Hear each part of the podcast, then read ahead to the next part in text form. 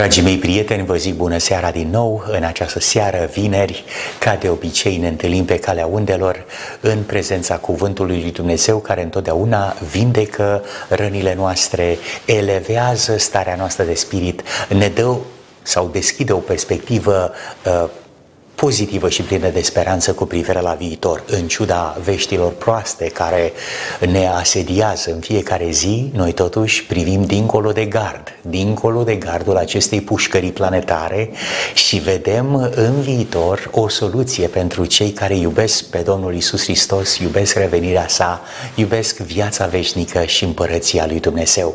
În această seară am ales să povestesc puțin despre uh, un conflict al mileniului mileniului și anume ă, comportamentul și trăsăturile de caracter a celor care au un statut privilegiat în Biserica lui Dumnezeu ă, și anume a celor care au cunoștința adevărului, cunosc ce este bine și ce este rău, au informația și sunt foarte, foarte vechi în credință. Ă, aceștia sunt oamenii cu sânge albastru. Noi, cei care avem multă cunoștință, avem și multă responsabilitate responsabilitate. În această seară vreau să vă spun că miroase a trădare și sunt convins că noi astăzi determinăm prin ce spunem, ce facem și ce gândim calea pe care o vom urma finalmente. Vă duceți aminte ce au spus cei trei tineri împăratului în Valea Dura? Domnul ne poate scăpa. Și chiar dacă nu ne va scăpa, noi ne-am hotărât. Tot nu ne vom închina ție sau nu ne vom închina statuii tale filozofice, nu? Dacă vreți. Cei trei tineri au răspuns și dacă ne așteaptă moartea, din principiu, noi tot nu ne vom închina. Uh, Pana inspirată spune că acele cuvinte, odată rostite, s-au întors asupra minților. Urechile lor au auzit cuvintele pe care ei înșiși le-au rostit. Și atunci ce credeți? Aceste declarații publice cu voce tare le-au întărit mai tare credința. De aceea, în contextul actual, așa cum spuneam, miroase a trădare în mijlocul poporului Dumnezeu. Până să vină persecuția, se pare că facem o lucrare destul de bună, suntem excelenți în a ne persecuta unii pe alții. Oare acesta să fie spiritul frățesc? Oare acesta să fie atmosfera și ambianța care a surprins pe ucenici în camera de sus în ziua cinzecimii? Sau să fie acea ambianță a spiritului de recunoștință, de iertare, de împăcare, de reconciliere, nu pe baza unor compromise diplomatice, nu pe baza lobby-ului politic, ci pe baza cuvântului lui Dumnezeu, pe baza adevărului sfânt. Dragii mei prieteni, aceasta ar trebui să fie atmosfera care să surprindă poporul lui Dumnezeu o atmosferă în care noi să ne putem ruga unii pentru alții, să ne putem îmbrățișa, să cădem unul pe umărul celuilalt și să putem să uh, ne mărturisim unii altora defectele noastre de caracter în sensul că te-am jignit, te-am supărat, iartă-mă, eu sunt mai bătrân. Petru spunea, băi Ioane, întotdeauna te-am suspectat că vrei să fii locul numărul unu în poziția sau ierarhia bisericii. Ioan spune, iartă-mă că n-am tratat cu respect părul tău cărunt, Petru, tu ești mai bun ca mine. Petru spune, nu, nu, nu, tu ești mai bun ca mine. Și în felul acesta să întâlnești o ambianță în biserică care va da putere poporului poporului, va resuscita spiritul misionar, va reînviora dorința de a lucra pentru Dumnezeu și a împărtăși cu oamenii gânduri frumoase. Aș dori să împărtășesc cu dumneavoastră câteva gânduri frumoase din Biblie. Isaia, capitolul 48, versetul 18. De-ai fi luat tu aminte la poruncile mele, atunci pacea ta ar fi fost ca un râu și fericirea ta ca valurile mării. Observați, Dumnezeu încă o dată scoate în relief sau în evidență că bucuria, pacea, iubirea, ă, propășirea în cele spirituale și, dacă vreți, chiar și în cele materiale, depind întotdeauna de ascultarea de poruncile lui Dumnezeu. Poruncile lui Dumnezeu care au fost și sunt în societatea de astăzi respinse, disprețuite, legea lui Dumnezeu este percepută ca un fel de dogmatism rigid, iar oamenii se tem să mai promoveze promoveze, cel puțin verbal, valorile morale ale legii lui Dumnezeu, ale caracterului lui Dumnezeu în societatea noastră. Poporul lui Dumnezeu se pare că este atât de acomodat cu lumea încât suntem pregătiți să alegem partea mai ușoară atunci când vor veni momentele de persecuție și încercare. Ce să zic, nu mă cunosc pe mine însumi, nu cunosc limitele, deși am trecut prin experiențe personale uh, de suferință, necaz și greutăți care m-au învățat mai multe despre mine și mai multe despre Dumnezeu, uh, totuși pot să știu și pot să înțeleg că limitele îndurării sau limitele rezistenței mele spirituale nu le cunosc, le cunoaște numai Dumnezeu. Dar cu cât trece mai mult prin suferință, dragii mei prieteni, cu atât Dumnezeu în mila sa ne relevează abilitatea capabilitatea noastră ca indivizi de a rezista la foame, sete, oboseală, tortură psihică, uh, vrăjmășie, antagonism din partea celor mulți. Și noi, privind la Domnul Hristos, dincolo de mulțimea care este gata să ne uh, omoare cu pietre, uh, privim cu milă și pacea lui Hristos în noi este sau egalizează pacea pe care o avea Ștefan, marele uh, diacon care a fost omorât cu pietre pecetluind istoria bisericii iudaice din timpul Domnului Hristos și din primul secol. Noi trebuie să privim cu aceeași pace și liniște nu la pietrele care se aruncă înspre noi, ci la privirea și zâmbetul Domnului Hristos. Acesta este factorul de atracție, acesta este secretul și misterul care ne va ajuta să rezistăm împotriva tuturor lucrurilor, tuturor bajocoririlor, tuturor învrăjbirilor, tuturor uh, elementelor de forță care se vor manifesta împotriva noastră ca popor al lui Dumnezeu. Dar aceasta se poate realiza numai dacă noi ridicăm la cel mai înalt nivel considerația legii lui Dumnezeu, cele 10 porunci. Mai făceam o declarație pe vremuri, așa cum spunea Spurgeon, dacă vrei să distrugi inima Evangheliei, scoate din ea valoarea morală a celor 10 porunci sau scoate din ea legea lui Dumnezeu. Acum, dacă ne gândim la poporul evreu, popor binecuvântat de Dumnezeu, încă o dată spun, popor privilegiat, cu statut de privilegiat, o națiune binecuvântată, răsfățată în protecție, în dragoste, în iubire, în binecuvântare binecuvântări uh, spirituale și în binecuvântări materiale, uh, un popor cu sânge albastru, dacă vreți, uh, într-o zi s-a săturat de atâta bine și a bătut la ușa unui profet destul de drăguț, amabil, cu minte. Auzi, Samuel, am vrea ca să-ți cerem uh, să ne dai un împărat. Vrem să avem și noi un împărat, un rege, așa cum are lumea. Samuel s-a simțit frustrat, a crezut că el e împăratul. Și Domnul i-a spus, Samuel, nu te supăra că poporul ăsta uh, mă respinge pe mine, nu te respinge pe tine, deci nu tu ești împăratul lor, nu tu ai fost până în această instanță împăratul lor, eu am fost împăratul lor, nu-i așa? Așa că stai liniștit, nu te simți ofensat, nu tu ești împăratul pe care îl resping ei, eu, Dumnezeu, sunt împăratul pe care îl resping, dar am să le dau un împărat care să fie ecoul, să fie icoana, să fie reflecția la milimetru a comportamentului, a instabilităților spirituale. Și Dumnezeu le-a ales un om chipeș, înalt, cu un cap mai înalt decât toată lumea, frumos la statură, uh, impunător, un om care se numea Saul. Saul este caracterul extraordinar sau reflexia poporului Israel. Saul era un tip care avea o disfuncționalitate emoțională și toată viața lui îl vedem pe Saul când sus, când jos. Toată viața îl vedem pe Saul când plângându-și păcatele, când blestemând sau urând cu desăvârșire pe cel care îl conducea. Aceste puseuri emoționale, aceste puseuri spirituale din viața lui Saul, când bine, când rău, ă, oscilația aceasta valorică în relația lui cu Dumnezeu arăta de fapt declinul și oscilația valorică a relației cu Dumnezeu în viața poporului. Când vorbești de Saul, vorbești de fapt de icoana sau ID-ul sau identitatea comportamentală, uh, emoțională a unui popor care este la fel de instabil, la fel de indecis ca și regele lor Saul.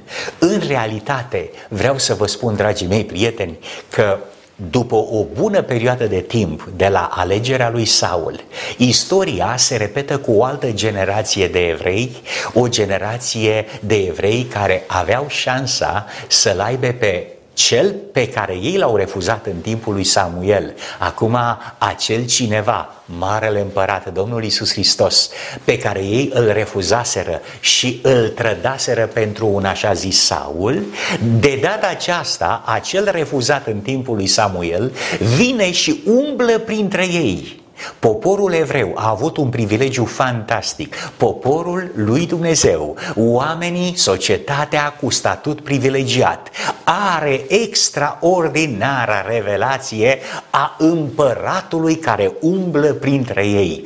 Împăratul nostru umblă printre noi, vorbește cu noi, se roagă cu noi, se roagă pentru noi, mănâncă la masă cu păcătoșii, se roagă pentru păcătoși, împărtășește Evanghelia cu cei din jur, împăratul lui Israel umblă în trup omenesc, printre oameni, printre cei cu sânge albastru, printre cei care au statut de privilegiat prieteni și care a fost rezultatul? Generația împăratului, generația Domnului Isus. A făcut exact aceeași cerere care au făcut-o evreii în timpul lui Samuel. Noi nu avem un alt împărat decât pe cezarul. Cine era cezarul? Era un alt Saul, dacă vreți, la fel de instabil emoțional ca și Saul, la fel de instabil și nehotărât în viața spirituală ca și Saul. Dacă vă uitați la pleiada de cezari care s-au perindat uh, prin Roma, majoritatea au avut probleme emoționale. Vedeți, noi oamenii alegem în conducere pentru noi oameni care sunt ecoul ad idealurilor și aspirațiilor noastre. Asta este trista realitate, dragii mei prieteni. Și Domnul Isus Hristos, care a fost respins, omul, împăratul, care a umblat printre oameni, oamenii speciali, oamenii deosebiți, este împăratul care umblă astăzi printre noi.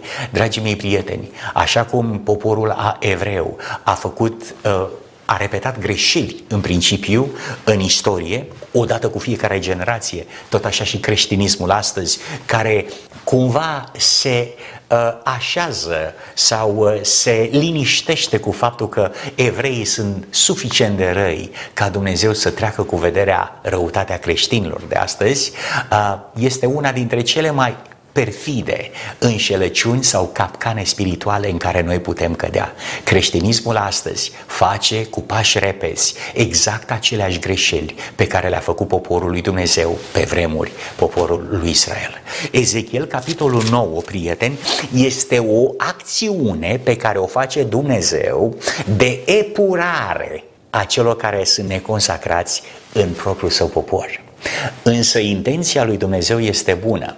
Acest proces de epurare, acest proces de selecționare, de cernere, dacă vreți, îl găsiți și în Apocalips 13, uh, un, un proces de epurare sau de selecționare tare pe care îl face fiara sau autoritatea finală mondială a pământenilor înainte de revenirea Domnului Hristos. Aceeași epurare, aceeași selectare, aceeași cenere pe care o face Dumnezeu în Ezechiel capitolul 9, o găsiți făcută de fiară în Apocalips capitolul 13. Numai că principiul de selecție în versiunea lui Dumnezeu este diferit decât principiul de selecție a fiarei. Chiar utopic, aș putea spune, este o selecție sau o epurare uh, diametral opusă. Dacă în Ezechiel 9 noi avem un Dumnezeu care cerne poporul pe baza legii sale, pe baza celor 10 porunci, pe baza moralității, pe baza caracterului Domnului Hristos împărtășit în viața noastră în fiecare zi, fiara cerne sau încearcă să ducă la dispariție sau să treacă în neființă sau să scoată din uh, perspectiva vizibilă a societății pe cei care iubesc pe Dumnezeu, păstrând uh, nulitatea valorii legii lui Dumnezeu și infamia caracterului rău care se vede peste tot în societatea noastră. Dacă în Ezechiel 9 Tatăl Ceresc pedepsește pe cei care sunt aleși de fiară, în Apocalips 13 fiara pedepsește pe cei pe care care Dumnezeu i-a ales. Și uite așa avem o conjunctură extraordinară. Ceea ce este similar în aceste două capitole, Ezechiel capitolul 9 și uh, Apocalips capitolul 13, nu este altceva decât uh, sigilarea și punerea unui semn. Dumnezeu pune semnul caracterului, mielului, pe oamenii care gem și suspină în popor, în Ezechiel capitolul 9, iar în Apocalips 13, fiara nu se mulțumește numai să pună semnul caracterului ei violent pe fruntea indivizilor din societate care se supun ei, dar dorește și un semn al autorității sale pe mâna dreaptă, ceea ce înseamnă forță, dominanță, frică, teroare, vreau să te controlez împotriva voinței tale. Dumnezeu nu pune un semn pe mâna dreaptă, pune un semn numai pe frunte, ceea ce înseamnă că Dumnezeu dorește un serviciu doar de bunăvoie, uh, un serviciu care este consimțit uh, fără nicio coercitare psihologică, sufletească, emoțională uh, sau circumstanțială de către om. Omul alege singur să-i slujească lui Dumnezeu sau să-l părăsească pe Dumnezeu. Domnul a zis, treci prin mijlocul cetății, prin mijlocul Ierusalimului și fă un semn uh, pe fruntea oamenilor care suspină și gem din pricina tuturor uriciunilor care se săvârșesc acolo. Iar celorlalți le-a zis în auzul meu, treceți după el în cetate și loviți. Ochiul vostru să fie fără milă și să nu vă îndurați. Dragii mei prieteni, este un lucru extrem de teribil să ai de a face. Noi suntem obișnuiți cu Dumnezeu plin de milă, plin de îndurare, plin de dragoste, nu? Mai în toată Scriptura găsim această delicată trăsătură de caracter al Dumnezeu, gentilețea, noblețea de caracter, răbdarea, iubirea, dragostea. Avem de a face cu un tată minunat și eu sunt convins că ne place să ne gândim la Dumnezeul nostru căruia îi slujim și ne închinăm că e un domn al dragostei și al iubirii. Însă există o latură străină pe care nu o cunoaște omul, nu o cunoaște caracterul nostru până când vine față în față cu judecătorul divin care este tot Dumnezeu, Tatăl nostru. Și această, această latură m-a făcut să mă simt extrem de afectat când îmi dau seama și când citesc cuvintele acestea și observ că Dumnezeul milei spune îngerului uh, treceți în cetate, omorâți, distrugeți, nimiciți, pedepsiți, fără milă. Păi cum, fără milă? Vine ceasul când tatăl milei, tatăl îndurărilor, să-și exercite autoritatea de judecător fără milă? Ochiul vostru să fie fără îndurare, să nu vă îndurați. Păi cum și fără îndurare? Tatăl tuturor îndurărilor să ajungă la un limită, la un moment în care să ex- exercite acea lucrare străină de caracterul său, să fie el pentru o secundă fără îndurare. Dragii mei prieteni, aceasta mă face să mă cutremur și m-am gândit că e bine să împărtășesc cu iubiții mei prieteni de pe calea undelor, nu? Toți cei care suntem în această seară și ne odihnim în sânul Domnului Isus Hristos în sabatul acesta frumos, m-am gândit că este bine să împărtășesc cu dumneavoastră câteva eh, gânduri pe tema aceasta. Ce înseamnă să ai statut de privilegiat? Ce înseamnă să fii uh, răsfățat de îndurările Tatălui Ceresc, de mila lui Dumnezeu, Tatăl nostru, de dragostea Domnului Hristos și așa mai departe. Și într-o zi să descoperim că această îndurare și această milă va fi retrasă. Ne vom duce să povestim cu Tatăl nostru care de data aceasta ne va întâmpina ca judecător.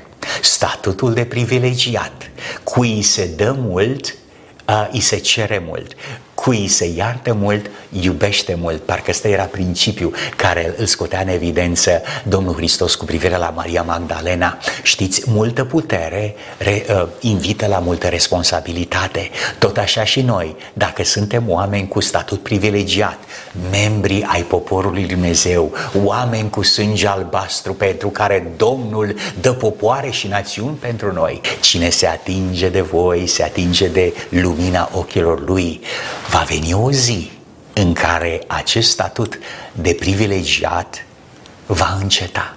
Și toate binecuvântările și toată dragostea lui Dumnezeu și tot răsfățul acestei protecții speciale pe care noi am avut-o din partea Tatălui nostru din ceruri să se încheie, să se termine. Observați dumneavoastră de ce atunci când plăgile vor cădea, primii care vor fi loviți de plăgi nu vor fi dușmanii cuvântului lui Dumnezeu care au înțeles uh, mai mult sau mai puțin adevărul, cei care vor fi loviți de plăgi la început sau de urgiile lui Dumnezeu vor fi aceia care și-au bătut joc de mila Tatălui Ceresc, au abuzat harul lui Dumnezeu și în răsfățul lor orbesc au uitat de faptul că într-o bună zi toate aceste binecuvântări vor încheia sau completa nota de plată a celor care iubesc pe Dumnezeu sau a celor care au fost cândva membri ai poporului lui Dumnezeu.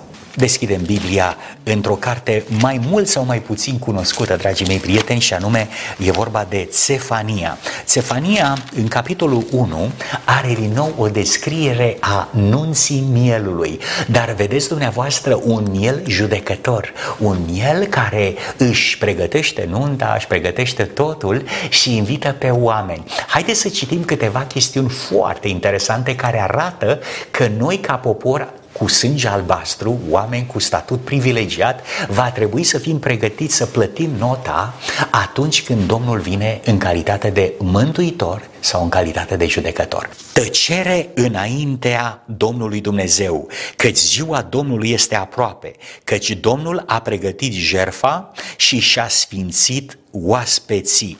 Deci e vorba aici, dragii mei prieteni, de o nuntă.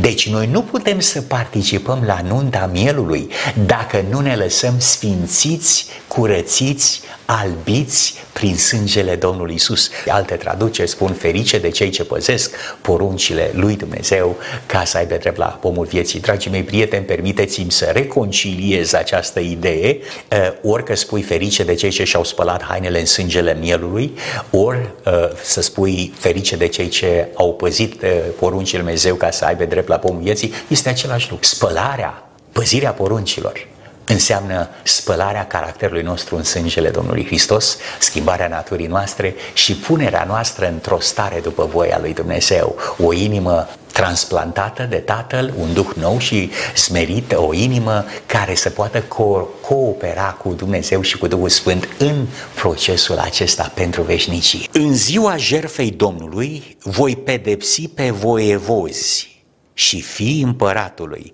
și pe toți cei ce poartă haine străine. Vedeți dumneavoastră, la nunta mielului, cel puțin din perspectiva profetului Cefania, ă, există o nuntă cu judecată. Deci, dacă versetul 7 ni se spune că Dumnezeu își sfințește oaspeții, ceea ce înseamnă că îi îmbracă elegant, haina de nuntă, nu? Pe de cealaltă parte, în versetul 8 spune că în ziua jerfei Domnului, Domnul va aduce și o pedeapsă. Păi cum te duci la nuntă ca să fii pedepsit? Ce fel de Dumnezeu este acesta? Și uh, cuvântul ne spune că voi pedepsi pe voivozi și pe fii împăratului. Observați dumneavoastră că la nunta asta, nunta mielului, fiii împăratului sunt cei cu sânge albastru, cei cu statut de privilegiat, aceia care au făcut parte din poporul Lui Dumnezeu de când se știu ei. Mi-aduc aminte, am întâlnit și cred că nu vă este cunosc, necunoscut faptul că adeseori întâlnești oameni care spun, domnule, uh, peace. Sunt a treia generație de așteptători. Omul cu sânge albastru este omul cu pretenții. Eu fac parte din neam împărătesc. Eu sunt un om care cunosc adevărul. Eu sunt un om care trăiesc într-o ambianță solemnă și sfântă. Dar în realitate să nu uitați, dragii mei prieteni, că Dumnezeu nu se uită numai la elementul exterior, ci se uită și la elementul interior, caracterul acela, omul blând și ascuns, care este de mare preț în ochii lui Dumnezeu. În ziua aceea, zice Domnul, se vor auzi strigăte de jale la poarta ă, peștilor, urlete în cealaltă mahala a cetății și un mare prăpăd pe dealuri. În versetul 12 ni se spune, în vremea aceea voi scormoni Ierusalimul cu felinare și voi pedepsi pe toți oamenii care se bizuiesc pe drojdile lor și zic în inima lor, Domnul nu va face nici bine, nici rău. În primul rând vreau să vă spun, dragii mei prieteni, că cei care sar peste prag sunt acei oameni care cunosc adevărul, merg la biserică, au statutul de membru de partid sau statutul de membru de biserică, membru al bisericii, dar nu trăiesc valorile sau nu se identifică cu acele valori pe care o instituție religioasă le promovează. Pragul nu este altceva decât valoarea scannerului, valoarea legii lui Dumnezeu. Totuși, Stefania spune, fiii împăratului vor fi dați afară. Câți dintre cei care trăiesc în așteptarea revenirii Domnului Hristos, câți dintre cei care cunosc în teorie frumusețile mesajului adevărului prezent vor întâmpina o surpriză grozavă la nunta mielului, să te duci la o nuntă pregătit cu darul tău și să fii întâmpinat pe cel care a organizat nunta să spună îmi pare rău, dar nu poți participa aici. Domnul Hristos, în Matei capitolul 8, dacă nu mă înșel, versetul 10, ne confirmă ce spune Cefania, ă, dar vă spun că vor veni mulți de la răsărit și de la apus și vor sta la masă cu Avram, Isaac și Iacob, iar fiii împărăției cerilor vor fi aruncați în întunericul de afară, unde va fi plânsul și scrâșnirea dinților, iar fiii împărăției vor fi aruncați în întunericul de afară, unde va fi plânsul și scrâșnirea dinților. Dragii mei prieteni, din nou, oamenii cu sânge albastru, oameni care stau și se bizuie pe drojdile lor, oameni care spun în sinea lor, Dumnezeul meu nu poate să facă nici bine, nici rău. Aceștia vor fi căutați cu felinarele, spune uh, Cefania, și la nunta mielului vor fi dați afară. Nu doresc nimănui, bineînțeles că nu-mi doresc nici mie, să mă pregătesc pentru nunta mielului într-o oarecare măsură și în loc să-L întâlnesc pe mire, care este Domnul Hristos, mielul lui Dumnezeu, să-L întâlnesc pe judecătorul divin, care va face acea lucrare din Ezechiel, capitolul 9, și care spune, ochiul tău să fie fără milă și vă rog, fără îndurare. Cum, Doamne, Tu care ești uh, milă și dragoste și îndurare dintr-o dată să nu mai mă oferi acest beneficiu al caracterului Tău?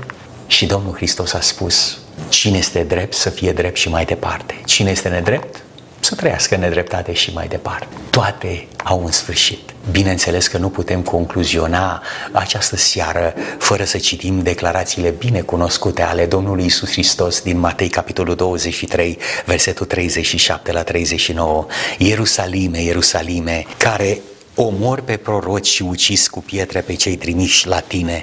De câte ori am vrut să te strâng, să strâng pe copiii tăi cum își strânge găina puii sub aripi și n-ați vrut, iată că vi se lasă casa pustie, căci vă spun că de acum încolo nu mă veți mai vedea până când veți zice binecuvântat este cel ce vine în numele Domnului. Dragii mei prieteni, în această seară, aceste cuvinte sunt cuvinte de amară durere pe care Domnul Hristos le rostește cu lacrimi undeva pe coama unui deal, văzând Ierusalimul în noapte. Mântuitorul concluzionează cu durere, eu am venit mai întâi la casa lui Israel. Am venit mai întâi la cei cu sânge albastru. Am venit mai întâi la aceia care au viță sau sunt de viță împărătească, urmașii lui Avram, Isaac și Iacob. Vor veni oameni de la răsărit și de la apus în această seară. Aș dori să vă invit să facem un test sau un lucru mai neobișnuit, să punem în cântar toată bunătatea noastră, toată cunoștința noastră, toată viața noastră ca așteptători sau adventiști ai Domnului și în cealaltă parte să punem în cântar ce a făcut Dumnezeu pentru noi, cum a lucrat Dumnezeu în viața noastră, câte binecuvântări și beneficii ne-a oferit Dumnezeu nouă în această viață. Și să vedem, dragii mei prieteni, dacă după ce punem în cântar pretențiile noastre, faptele noastre bune și tot ce mai fi făcut noi ca să-L impresionăm pe Dumnezeu, poate să contrabalanceze cu greutate bunătatea lui Dumnezeu, iertarea lui Dumnezeu, harul lui Dumnezeu, iubirea lui Dumnezeu, cât bine ne-a făcut nouă Domnul în viața aceasta. Eu am făcut asta și mi se umple gura de rușine, îmi plec capul în pulbere ca și Iov și ca toți ceilalți bărbați responsabili ai Scripturii. Noi, cei care ne hrănim cu drojdile sau speranțele false pe care le avem că suntem din neam împărătesc, în această seară doresc ca să vă invit la un moment de rugăciune, ca perspectiva lui Dumnezeu să inunde ochiul minții noastre și Duhul Său Sfânt să ne cerceteze inima și rărunchii într-o așa manieră ca, la sfârșitul rugăciunii, să descoperim dezgustul față de cine am crezut noi că suntem și să acceptăm realitatea lui Dumnezeu sau descrierea lui Dumnezeu cu privire la ceea ce suntem noi uh, în viața de zi cu zi. Și apoi ochiul speranței să ne îndrume dincolo de ceea ce noi așteptăm sau vedem, ochiul speranței să ne îndrume către Isus, cel iertător, care chiar și în ceasul al 12-lea, poate să primească oameni cu sânge albastru, oameni răsfățați,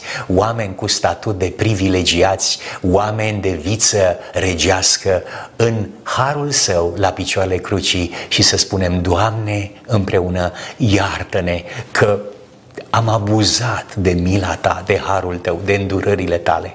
Iar în această seară, când e atât de târziu în noapte, descoperim valoarea dragostei tale pentru noi și îți mulțumim pentru revelația caracterului pe care no, ni l-ai descris despre noi înșine. Îți mulțumim pentru revelația și necunoscutul Uh, care a fost descoperit vivid în ochii noștri astă seară și ne-ai făcut, Doamne, ca să putem cunoaște bucuria extraordinară de a-L accepta pe Dumnezeu, pe Domnul Hristos în viața noastră ca cea mai frumoasă și extraordinară experiență.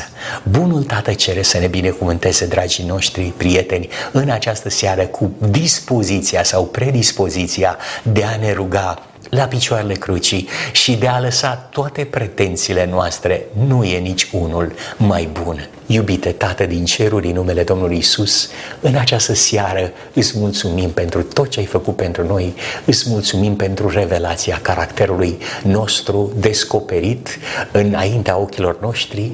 Suntem îngroziți și tremurăm când vedem natura hidoasă a ceea ce Tu ai descoperit despre noi. Dintr-o dată, drojdile pe care noi uh, le consideram ca temelie sau speranțele false, toate faptele noastre bune, tot caracterul nostru apare într-o lumină curată, iar noi ne vedem pe mizerabili, așa cum spunea și Apostolul Pavel, când legea era moartă, păcatul trăia. Când a înviat legea, am văzut că păcatul m-a omorât pe mine. Tată din ceruri, îți mulțumim în numele lui Isus pentru bucuria de a avea în această seară un moment de meditație personală cu privire la judecata de cercetare, cu privire la cernerea poporului tău. Îți mulțumim pentru simbioza cuvintelor și consistența intențiilor tale din Vechiul Testament până în Noul Testament. Îți mulțumim că ne iubești, îți mulțumim pentru harul tău și dragostea ta, în numele lui Isus. Amin.